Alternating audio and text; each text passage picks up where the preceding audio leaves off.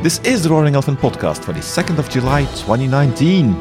And I'm joined as usual by my, uh, well, I hope vacation co host, Dave. It's July. Um, soon. soon. soon. Soon-ish. Soon-ish. great expectation. Indeed, indeed, but not Hawaii. So, yeah, continuing that dead, joke. Anyway, um, part two of our session with the ever so wise, ever so smart uh, Alex talking to us about ML ops. Um, this session going deeper. We're going deeper and going into yeah, more information into the specifics of, of how this actually works, how the various different components and tools hang together, and and then sort of coming back to the back to back up for air at the end to uh, kind of round it all out and give some final thoughts as to you know how you might uh, how you might start to approach this sort of thing if it all sounds interesting. Mhm. And this was also a great exercise with Dave and me for staying on topic throughout the whole entire episode. I was- you Oh yeah, we, we were laser focused during this episode. we were absolutely on point the whole time. I think our audience will definitely agree there. Hey, uh, I think we all agree it was a great discussion we had there. So, uh, for think so. listeners, if you want to find out what that's all about, uh, strap in and uh, get ready for about 30 minutes of ML flow goodness.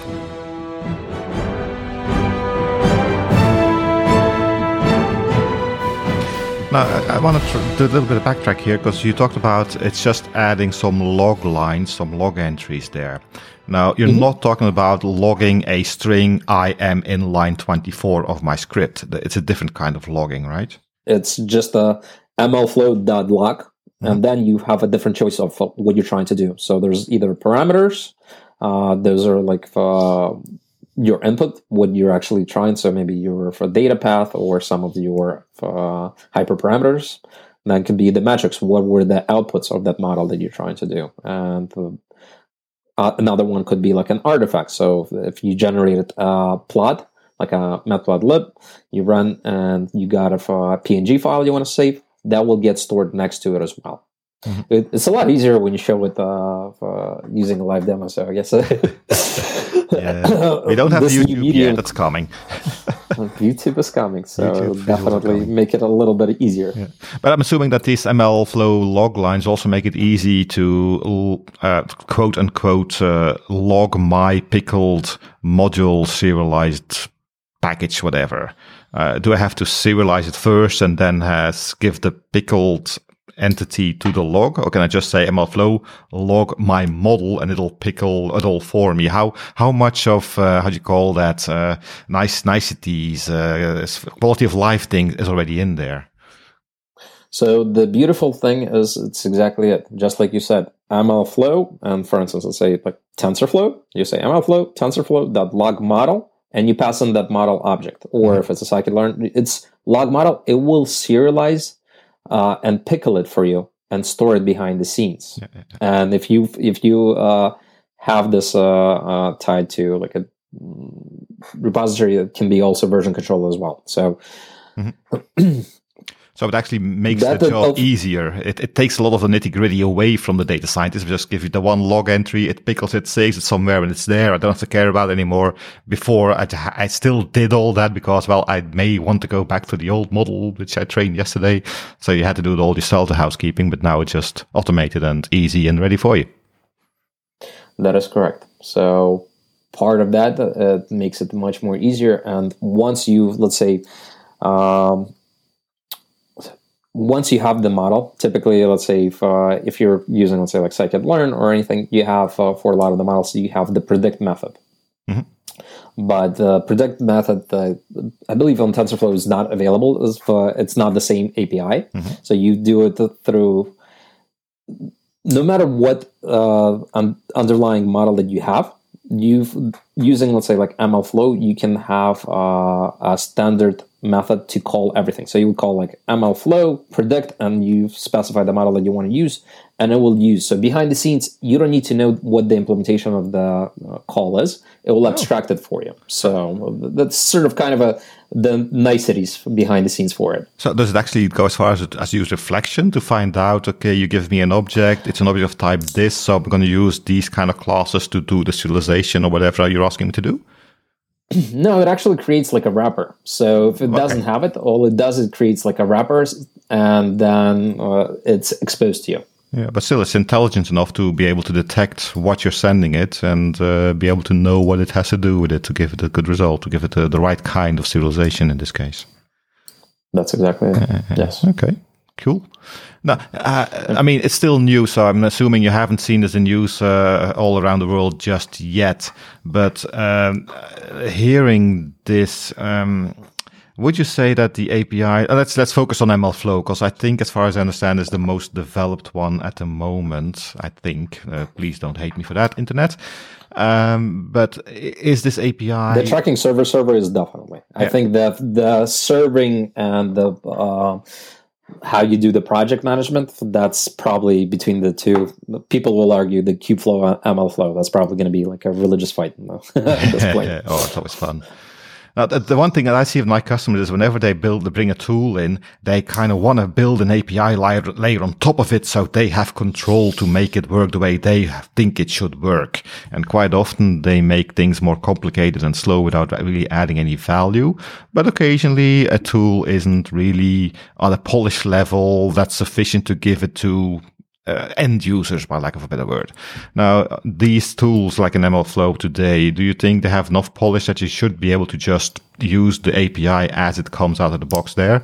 Or do you think, yeah, putting an API on top of it and making it more polished for your environment still makes sense? So what MLflow at least tries to do, it tries to be an API first. So the idea is that they try to make everything that you described Mhm. to abstract it for the data scientists. So uh, I think their API is quite uh, Yep. rich at this point.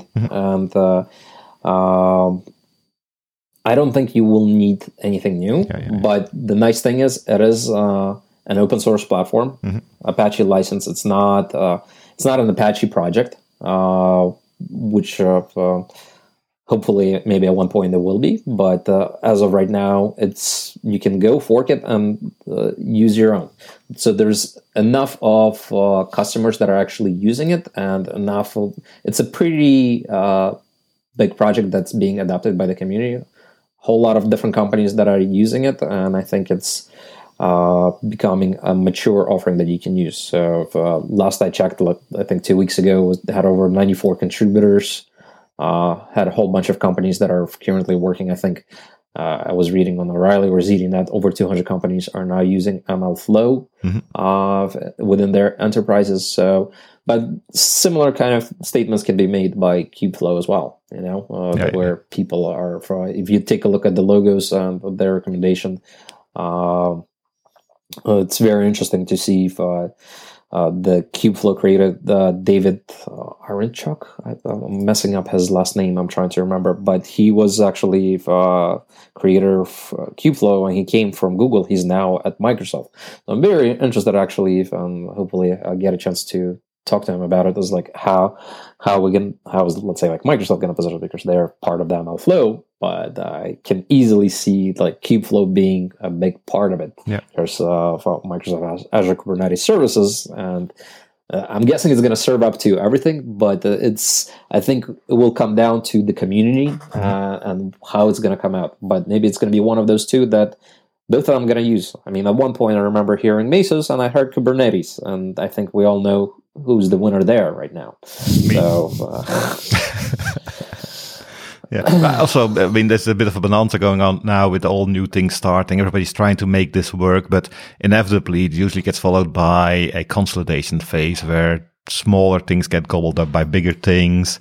And yeah, a couple of winners will, will remain, I guess. And maybe just like with Spark and R, where you, which tool do you use? Well, it kind of depends which environment you're coming from. If you're coming from a statistical environment, you're pretty much going to go with R. If you're going from a more development environment, you probably much like Python better.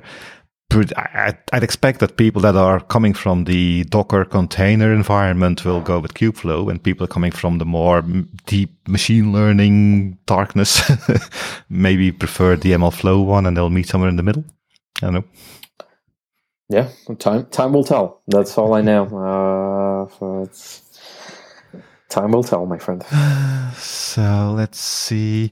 Uh, yeah, just to, to to spell it out for the audience, let's uh, just. Uh, it does all sound like this is not a big rewrite. Uh, if you have things in motion now, if you have data scientists writing their notebooks, writing their Python scripts, or even writing it in Java, as uh, our previous guest uh, Jean Georges was fun to do, uh, it doesn't mean a full rewrite. You should be able to get to take at least the most recent versions of your scripts, add the the, the, the correct log air quotes log lines on the right places to to hook it up to the to, to the um, artifact repository and build pipelines. Correct? That is correct. I mean, uh, the one thing that I would probably say mm-hmm. that both projects like MLflow, um, Kubeflow, they they both try to do the zero code refactoring between, let's say, the um, research models that they have and going to production. So the idea is that once you do it, you can make it easier to deploy it, push it out to your containers, so server it up. And only the, probably the big differences of uh, how you run MLflow and Kubeflow. So MLflow, I think, is a lot is a lot light, yeah, yeah, yeah. is very lightweight because all it is is a basic pip install. Uh, where Kubeflow and I believe they're making it a whole lot easier to uh, make it install like Minikube. So I think there's going to be a Minikube equivalent that will allow you to run uh, Kubeflow easily on one. Uh, so that's probably the biggest one, but uh, and the experiment tracking. So Kubeflow is working on experiment tracking as well, the mm. diary. So we'll see when it comes out. But a lot of people have that. I mean, if you look at the Cloudera Data Science Workbench, they have that. Mm-hmm. Uh, AWS has that. Google has that. Everybody's sort of in there. Uh, um, like I said, trying to concentrate pretty much on the open source right now. Yeah, yeah, yeah, part of this conversation. As far as I know, I mean, you've mentioned uh, that there's commercial things out there, but we've had some articles in our uh, recent or one but recent news episode where somebody was talking about the different projects out there. But apart from open source, there wasn't really much out there that was um, not entirely tied to one single, I'm not going to say use case, but let's say usage pattern. If you want to do anything that has a, bit, a little bit of flexibility, I didn't see any purely commercial things out there today. I mean, obviously you can get support contracts for Kubernetes uh, deployments and stuff like that, but it's still an open source project. So I don't count that as a purely commercial thing. Same with uh, Databricks and MLflow. But if I'm looking at a, a SAS or a, an IBM or I don't know, fill in your big name here. I don't, I haven't noticed them having anything like this or trying that could replace things like MLflow or stuff. Well, MLflow, and at least I'll say from Azure's perspective, the Azure Machine Learning Services, Azure Machine Learning Services has a more mature and richer and provides everything that MLflow plus extra. So if you notice a lot of the stuff that's actually I've been talking like MLflow, like even the tracking server, it will flow through to AML. But AML has a much more uh, richer kind of uh, ecosystem for mm-hmm. even uh, serving the experiments and uh, productionalizing it. Uh, the only thing it is, is it's obviously right now primarily geared for the cloud. Now, mm-hmm. granted, you can take the model that you built, uh, register it in a container, and then do a Docker pull and run it on your edge, uh, on on prem or on your edge, so you can do it. But there, for definitely the for the Microsoft Azure, for AWS, uh, SageMaker, and GCP, they're all sort of going to it. I mean, there's other bigger ones uh, that I'm familiar with, like Seldon, Seldon IO. Uh, it's uh, another commercial uh, product that is uh, I think it's a UK based company. Um, uh, will be actually interesting to hear from them on your podcast at one point. But they they primarily try to do similar uh, and they provide similar kind of uh, model management deployment uh, at, an enterprise. So there's other commercial vendors doing, and like I mentioned, the Cloudera Data Science uh, workspace i believe that's what they call it uh, does similar so they have a tracking server that they provide and also go ahead and spin up a, a rest server and it's fascinating because like i started on this problem about six years ago uh, at independence blue cross and little did i know if i started on this six years ago i might have retired by now if i made that a product because it's, I was trying to do very similar. I mean, I was primarily concentrating on the tracking server aspect, not the not the server. Uh, just say what what were the input parameters, what was the data, what was used, and uh, what was the results. You know, that yeah. it's literally I was building out a web app for that.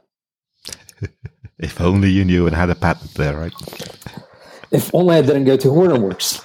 Ah. so it's it's interesting though. We talk a little bit about a lot of the innovation seems to be in the open source space in in this particular area.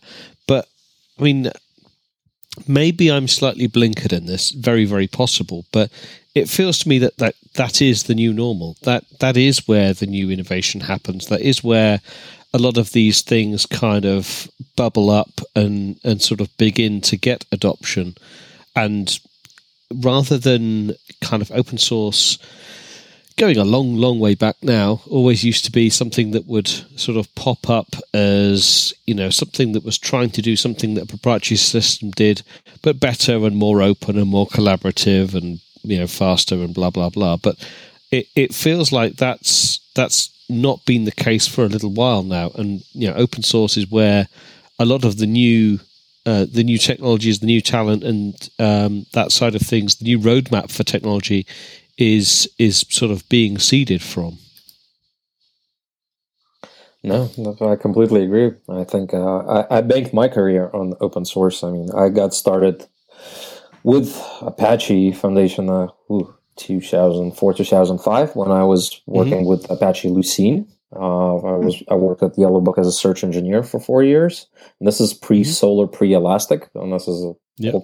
literally point zero releases. And uh, Doug Cutting uh, was the godfather of uh, Lucene Nutch, and hence became Hadoop. That's how I really got started on my Hadoop journey, as trying to optimize an ETL process, building uh, Lucene indexes, and at the same time uh, creating an ETL process at the time. So going from days to hours, that was a task.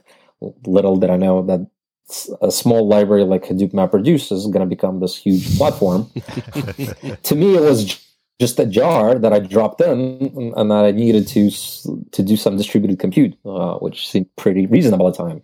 Um, but yeah, uh, open source I think is uh, definitely going strong, and uh, I think a lot of it that we're seeing is like the from your podcast, the KubeCon that you're seeing. Uh, it's uh, it's going strong on a lot of different aspects. So from DevOps, yeah. from engineering, from uh, uh machine learning, uh, pretty much everything that is going to be accepted is usually out in the open source. Now the licensing do differ. Mm-hmm. Uh, I'm, yeah. a, I'm, a big proponent of Apache community, but uh, not all of the projects, including like uh, for ML Flow, are not part of it, and I'm a little bit kind of surprised that uh, maybe some projects are staying away from the community. Maybe it's getting a little too political. Uh, well, I'd be more interested in, in your kind of a, side. Yeah, so I mean, I think where I was probably going to go go next on on this sort of thread was while I do I do strongly believe that the you know innovation is now sort of the open source is the forefront of the innovation in a lot of different areas. I do also think that the open source world as a whole is is is and can be quite fickle, and you know the there is still a large element of, you know, in my opinion, not invented here syndrome, where rather than collaborating, um, which might be more fruitful in the long term, people kind of pop up new projects that are, you know, Project B, just like Project A, but slightly different. And then Project C pops up that's a little bit like Project A, taking some of the features of Project B and uh, doing things slightly differently to make it Project C, and so on and so forth. Um, so, how much, and then eventually, um, you know, one of these hopefully sort of wins out and becomes, you know, somewhat more dominant, or at least, you know, develops enough mind share and gravity. And some would, some could say that this is just the natural order of things, and this is all actually absolutely fine.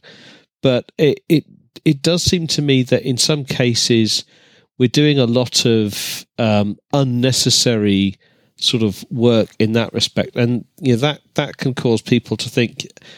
Um, sort of really how stable are these solutions? And I guess this, this leads me to ask you the question really is this something that you think is mature enough that people can actually properly start to invest in this now? Is is the sort of the payoff that they get from kind of going all in on this this approach worthwhile, or do you think there's still another revolution or two to come, and and sort of people should keep a close eye on it, keep keep a watch on it, but maybe not and you know maybe dip the toes in the water, but maybe it's not worth going all in yet. What, what's your sort of view in that direction? So definitely, I'm going to say as far as methodology, it's here to mm-hmm. stay. Uh, all of the mature companies, uh, the the big, the Facebooks, the Netflix, the Microsoft, Google's, they all have been doing this. They've been doing it for a while. Uh, there's mm-hmm. uh, there's a good paper, a Google AI paper, What's Your ML Test Score? A rubric for ML production systems that you can take a look. And it gives a nice kind of a layout on a traditional uh, system for software development, testing, and monitoring, and one that's infused with ML. And this is introducing the data, that's having the data test, the data skew tests, data monitoring, and then there's a prediction monitoring kind of system. So as far as the methodology, it's always been there. There is just the different tools that are actually coming out and becoming available. So just as I mentioned, uh, there's uh, the Facebook FB Learner that has been mm-hmm. open sourced. Obviously, Facebook is going to continue using their thing. Uber has a Michelangelo. Yep. Google is probably going to use Kubeflow. Maybe they're, or maybe they have something inside. We don't know. Yep. All, all of these are trying to come up. Uh, Microsoft has uh, uh, first party equals third party, so they're trying to take their what they call first party as internal and become uh, the standard for uh, the industry as well. So they're taking their services and exposing them as public services. So it's definitely uh, the right time. You want to invest in the ML ops or call it data ops with machine learning so choose choose your tools. Sometimes maybe you have to build out your own. I would uh, strongly advise against it. Try to see what's uh, fits best in your environment, but definitely continue. Do not have a siloed approach where, as I come in, there is a data scientist that literally brought his home gaming machine that's sitting underneath his desk. There is no source control. He's running these uh, TensorFlow models, and God forbid his PC dies, it's not even source controlled. I mean, oh, we're, we're, we're, talking about the huge conglomerate uh, that I don't want to mention, but it's uh, mm-hmm. this is what's happening in the enterprises right now. It's sitting on somebody's huge GPU enabled machine or even just a beefy desktop, uh, and it's running there. You know, I've, uh, I've seen the same thing with uh, the data scientists of, uh, at other companies. That no source control, no nothing. Uh, the very basics of, as a software engineer that you expect of just hmm. having mm. a repo where you m- track your at least uh, your configurations, your code. That's missing a lot of times. So I think that the message that you're really preaching is if, if I want work to pay for my gaming machine, I need to become a data scientist. okay, I've got it. Yes. Got it. Yes, you got it. okay, Hawaiian retreat, gaming PCs. yep. So uh, is, well, no, is no, no. Something... Based on that, he he brought his own. He, the company didn't give him the gaming machine. so, uh, and this thing this, is huge. Like yeah. It, this gets back to the whole sort of um, area of organizations sort of running or, or people in organizations just going out and buying you know, a another machine from PC World or whatever, plug it into the corporate network because you know it's faster, quicker, easier, and cheaper. And really, that was that was the shadow IT of the of the late nineties, and the shadow IT of the uh, uh, of of now is is sort of largely uh, cloud and and you know, as you say, kind of data scientists with with gaming machines operating outside of ordinary kind of developer practices. But it, it's yeah, that there will always be people operating outside the rules, but it, it's it's a case of making sure that a you're aware of them and b that you give them the the sort of the tools and the systems so that they it, it's it's actually more productive for them to work within the frameworks than it is for them to work outside of them. Correct. Yeah, there's one other so, thing I think, because uh, at, at, my customers, which are not the, the Googles of the world, but the more, let's say, the, the second line adopters, uh, the, the big tech companies have done it, and now the bigger retailers, manufacturers also start jumping mm-hmm. on the machine, uh, deep learning, model things, whatever.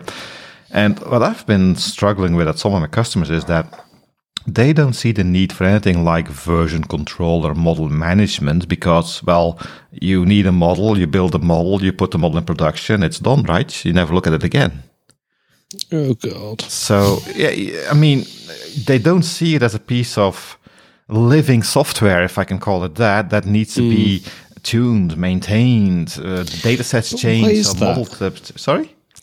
But but why why why is that? Why do they think that this is so different to anything, everything else? That like there there is nothing that gets developed apart from if it's written in COBOL, maybe um, that gets developed. No, not COBOL. COBOL is great. developed once and run for decades without any changes ever. I mean, I think that just doesn't I think it's because it's not a developer, it's a data scientist who has his gaming machine there, who creates something, builds an artifact, a, a piece of art, and then it's finished. And it's only in the last couple of years where, because of this tooling, that I'm not sure if it's, it's, a chicken or the egg thing. Either the tooling to make the, the, the pipelines CI/CD enabled, continuous integration, continuous development enabled, because people have stepped away from the oh, it's not a piece of art, it's a continuous thing, or they no longer see it as a piece of art because of the tooling exists now. I, am not sure which, which which of either it is, but I can guarantee that at some very huge big retailers, worldwide companies here, I am trying to make them set aside time to re-evaluate or at least monitor their model's performance on a, oh, let's do it once every quarter. Oh, that's a lot. Can't we do it once every half a year? That's really a struggle today. And I'm not talking mm. about the big tech companies. I'm pretty sure that the big tech yeah. companies, the Googles, the Amazons, you're talking the, about the scale enterprise, basically. Yeah, the real enterprise people, the people that are yeah. using this as a tool and not as their core business. Yeah, that's. Uh, See, I well, don't, what you're, descri- what you're describing, okay. Jan, is uh, uh, is the ultimate utopia, as nirvana, to have an a collect feedback kind of a loop and rebuild and retrain and then automatically redeploy. I have seen in my customer experiences, I haven't seen yet those kind of scenarios. I think what you des- described, that kind of procedure that is you once you deploy your model, right? You have uh, data's coming in and you have feedback that's coming in. Is this correct? Not correct? Go take the feedback from it, retrain the model, and then have some sort of once it's retrained, it does an A/B test. Yep, okay, exactly. is the score better than this? If yep. uh, are my evaluations better? Most of the time, they also have a human uh, loop into it. So part of the CI/CD that we show is like there is a human that will the final email once it goes through, builds it, it'll say yes, I approve this, and it will redeploy and we'll push it out. We'll push it back out to a Kubernetes server, run of the microservices. Everything is hunky dory I personally uh, only seen this within uh, Microsoft, and I'm assuming all of the other big kind of uh, players that are inside of it. I haven't seen this full end-to-end utopia uh, anywhere yet. There is still, I think, most of the enterprises are scared to enable this kind of a full control, where we will have the Skynet of the world. The machines will take over and we will they will destroy the world you know? I'm but, still talking but, about but the human the, loop right? The human interaction loop. I mean the, the whole automated automated automated loop. Uh, yeah that that's utopia e- even the human yes. But the human yeah, loop is still something that's very hard to uh, to to get in place. Sorry dave i interrupted you. No no no. Uh, it was i was just going to say that uh, it, it's the the the, the astounding thing for me is that I can't even get my words out. I'm so astounded. is that that that people are happy to run a subpar system that all logic and sense tells them, you know, almost the moment you deploy it, it's out of date, and they're happy to rely on having out of date, inaccurate decisions from a system they've paid to develop rather than just continuing that sort of that feedback and training and or feedback retraining redeployment. I just i don't know. Uh, the mind the mind just boggles. AS, I, I, AS400 are still around you know. So not only are AS400 still around, but uh, I, I, did read someone's CV who was talking about AIX, and uh, yeah, um, yeah, there's a lot of dead tech out there. But to, to your point, Dave, uh, some of the models are quite sufficient with old historical data. Like if you take a look at like healthcare, healthcare for disease, it doesn't matter. I mean, the more data you have is always will be better, but the new fresh data, if, let's say a hospital or insurance company has for 10 years, the model accuracy is not going to change that much if you add a little bit more of, of another couple of months. so there is definitely yeah. scenarios where you yeah. don't always need. So we a lot of times you are thinking real time. This is retailers, e-commerce, IoT, and uh, potentially. But even like let's say an IoT scenarios, like manufacturing, especially the sensors. If you have a year worth of data, you only really care about the anomalies where you can actually pick up. Oh, if you have those anomalies and you properly label them, a sensor is going to report the same thing until something goes bust. So if you have a little bit more fresher data, doesn't matter. So you also have to take a look at the business use case, and I yeah. think still the majority does not require. Yeah, uh, I disagree, yeah. guys. And the return on investment and focusing on like what what actual benefit do you get from from continuing to refine that model? I guess I I suppose I'm talking more about the situations where you are in more of a state of continuous flux of, of trends of things waxing and waning and uh, of of kind of things that are, are, trending more more aggressively. But yeah, you're right. You're right. It's it, that's not the case for for every single domain. Uh, yeah, you're forgetting one thing here. I think you will never, hopefully, start your machine learning uh, journey building the perfect model that does everything. You will start with a smaller model, an edge case, a niche thing perhaps, just to figure it out how it works. And then you embellish the model by adding more sensors, by using more data, by instead of using the average sensor data over five minutes because the uh, upload of the data is too expensive. At a certain point, you've proven that your model can work. It does, it does give you return on the investment. So now let's do it per second, per millisecond.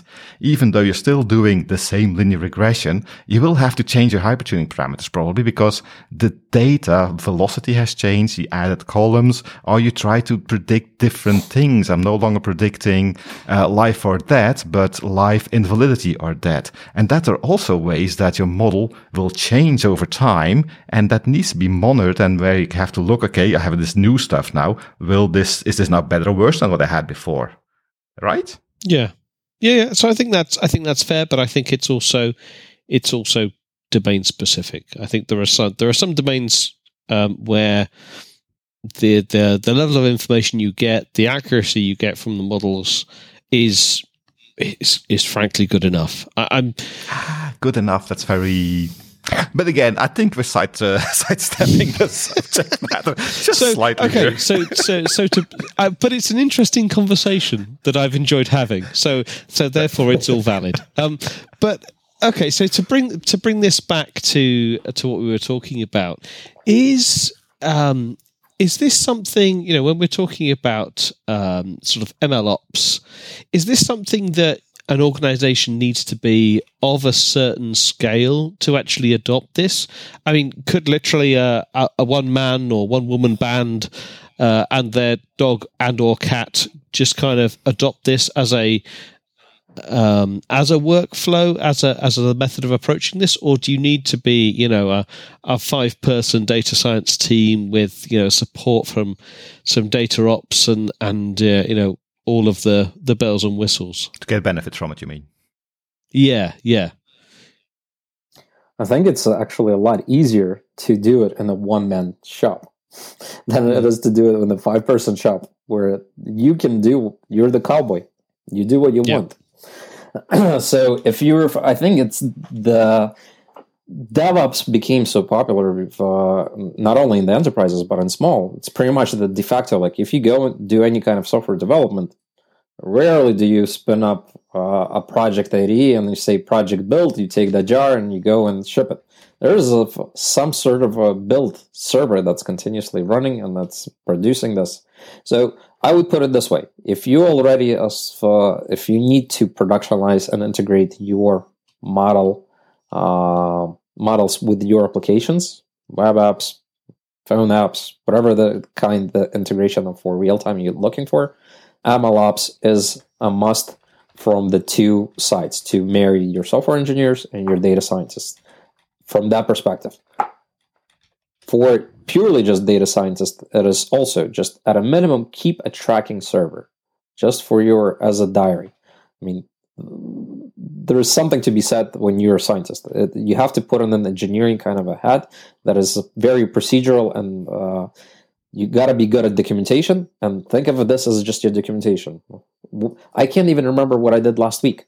So for me, this is amazing. Like I, I, my memory is getting so bad. It's like a, I have to go looking through my uh, Outlook calendar. What did I do? Who did I visit? What is what is happening? So having good notes having this kind of a tracking server is amazing. Now, the next step would be to progress this kind of tracking and actually utilize these serving, these model servers. That will give you that kind of integration. So at that point, the next step, once you get into the model serving, this is when you marry your software engineers to your data scientist. This is going to be your integration. And it could be as simple as just spinning up a Python Flask code uh, or Tornado or whatever the HTTP REST server that you want. Uh, or it could be already going out and creating the containers. So there's more than one ways of doing it. I don't want to push a container approach. Uh, you could be as just lightweight.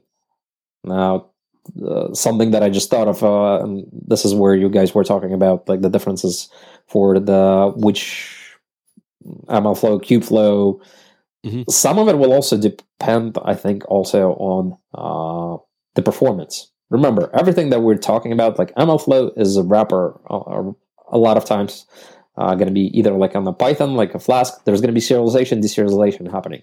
Some of it you might need to go down to like a TensorFlow serving, which is going to be at a C level. You know, uh, if you want low latency, there's different uh, serving and runtime architectures that you will start looking at. But that's one of the points that I haven't covered in, earlier.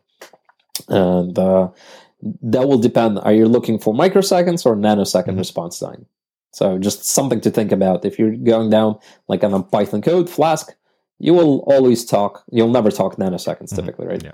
Yep. So your your scale is not going to be the same thing as you get closer to the bare bones C C++. Yeah. No COBOL. Okay. no COBOL. So we've we've kind of meandered our way through this through this topic, and I, I hope our audience has, has, stuck with us through this.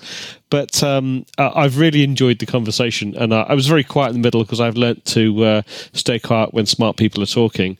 But if is there any other advice you'd give people, um, you know, on this subject? Any other sort of things that we haven't covered? I would probably say just uh, start with uh, uh, a platform that you're comfortable with that matches your mm-hmm. environment. So if you're already a Kubernetes user, go start with Kubeflow. You know, yep. get something going in it. If you have a DevOps server, you start using DevOps. If you have Jenkins, do Jenkins. If uh, you're completely tiny and you're just a Python developer, go install pip MLflow. Uh, for, to get you started with it. Start looking at a bigger picture. Don't concentrate on just your little task at hand. And this is what I think a lot of times are happening. Try to see how does this fit in, into your overall production pipeline. How would you go? What happens if your data changes? So you need to re- redo it or you need to make it. How does the from data prep, uh, model build, think about if you have to update those models and you want to introduce, let's say, like a human aspect to it before you do release.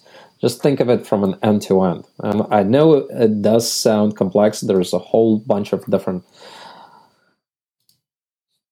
projects of uh, dependencies that you have to manage, but this is what's actually going to simplify your life. Hmm.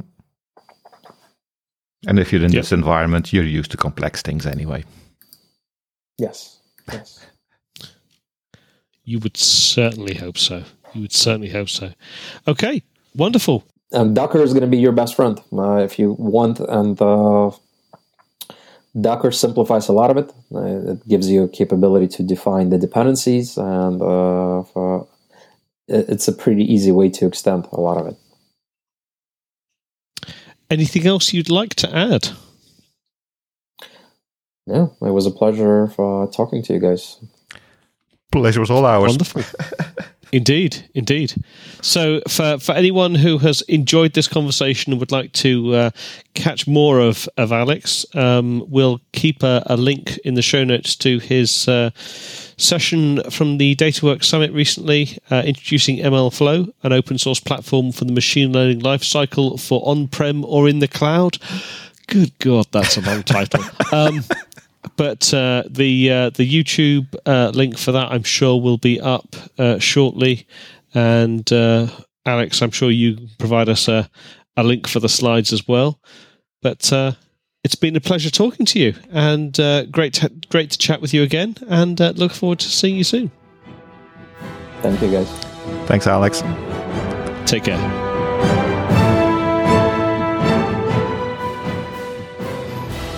Well, again, thank you, Alex, for all of your wisdom. All of the uh, the wizard hat was full, and I was very very happy.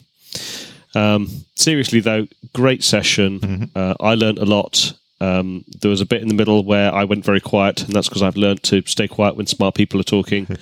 um, but uh, really great information. I think it, it is definitely something that is of the age and of the moment. I think mm-hmm. it, it's sort of one of those perfect storm kind of things that uh, a lot of com- different areas coming together and just starting to make sense. So I think if you're in this kind of uh, productionalizing machine learning and understanding what that really means, um, this I think will be an incredibly useful and interesting set of uh, set of content for you.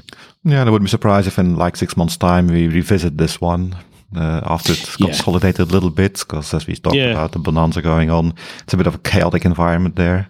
So uh, yeah. it's uh, it's going to be a hot topic for a while, I think.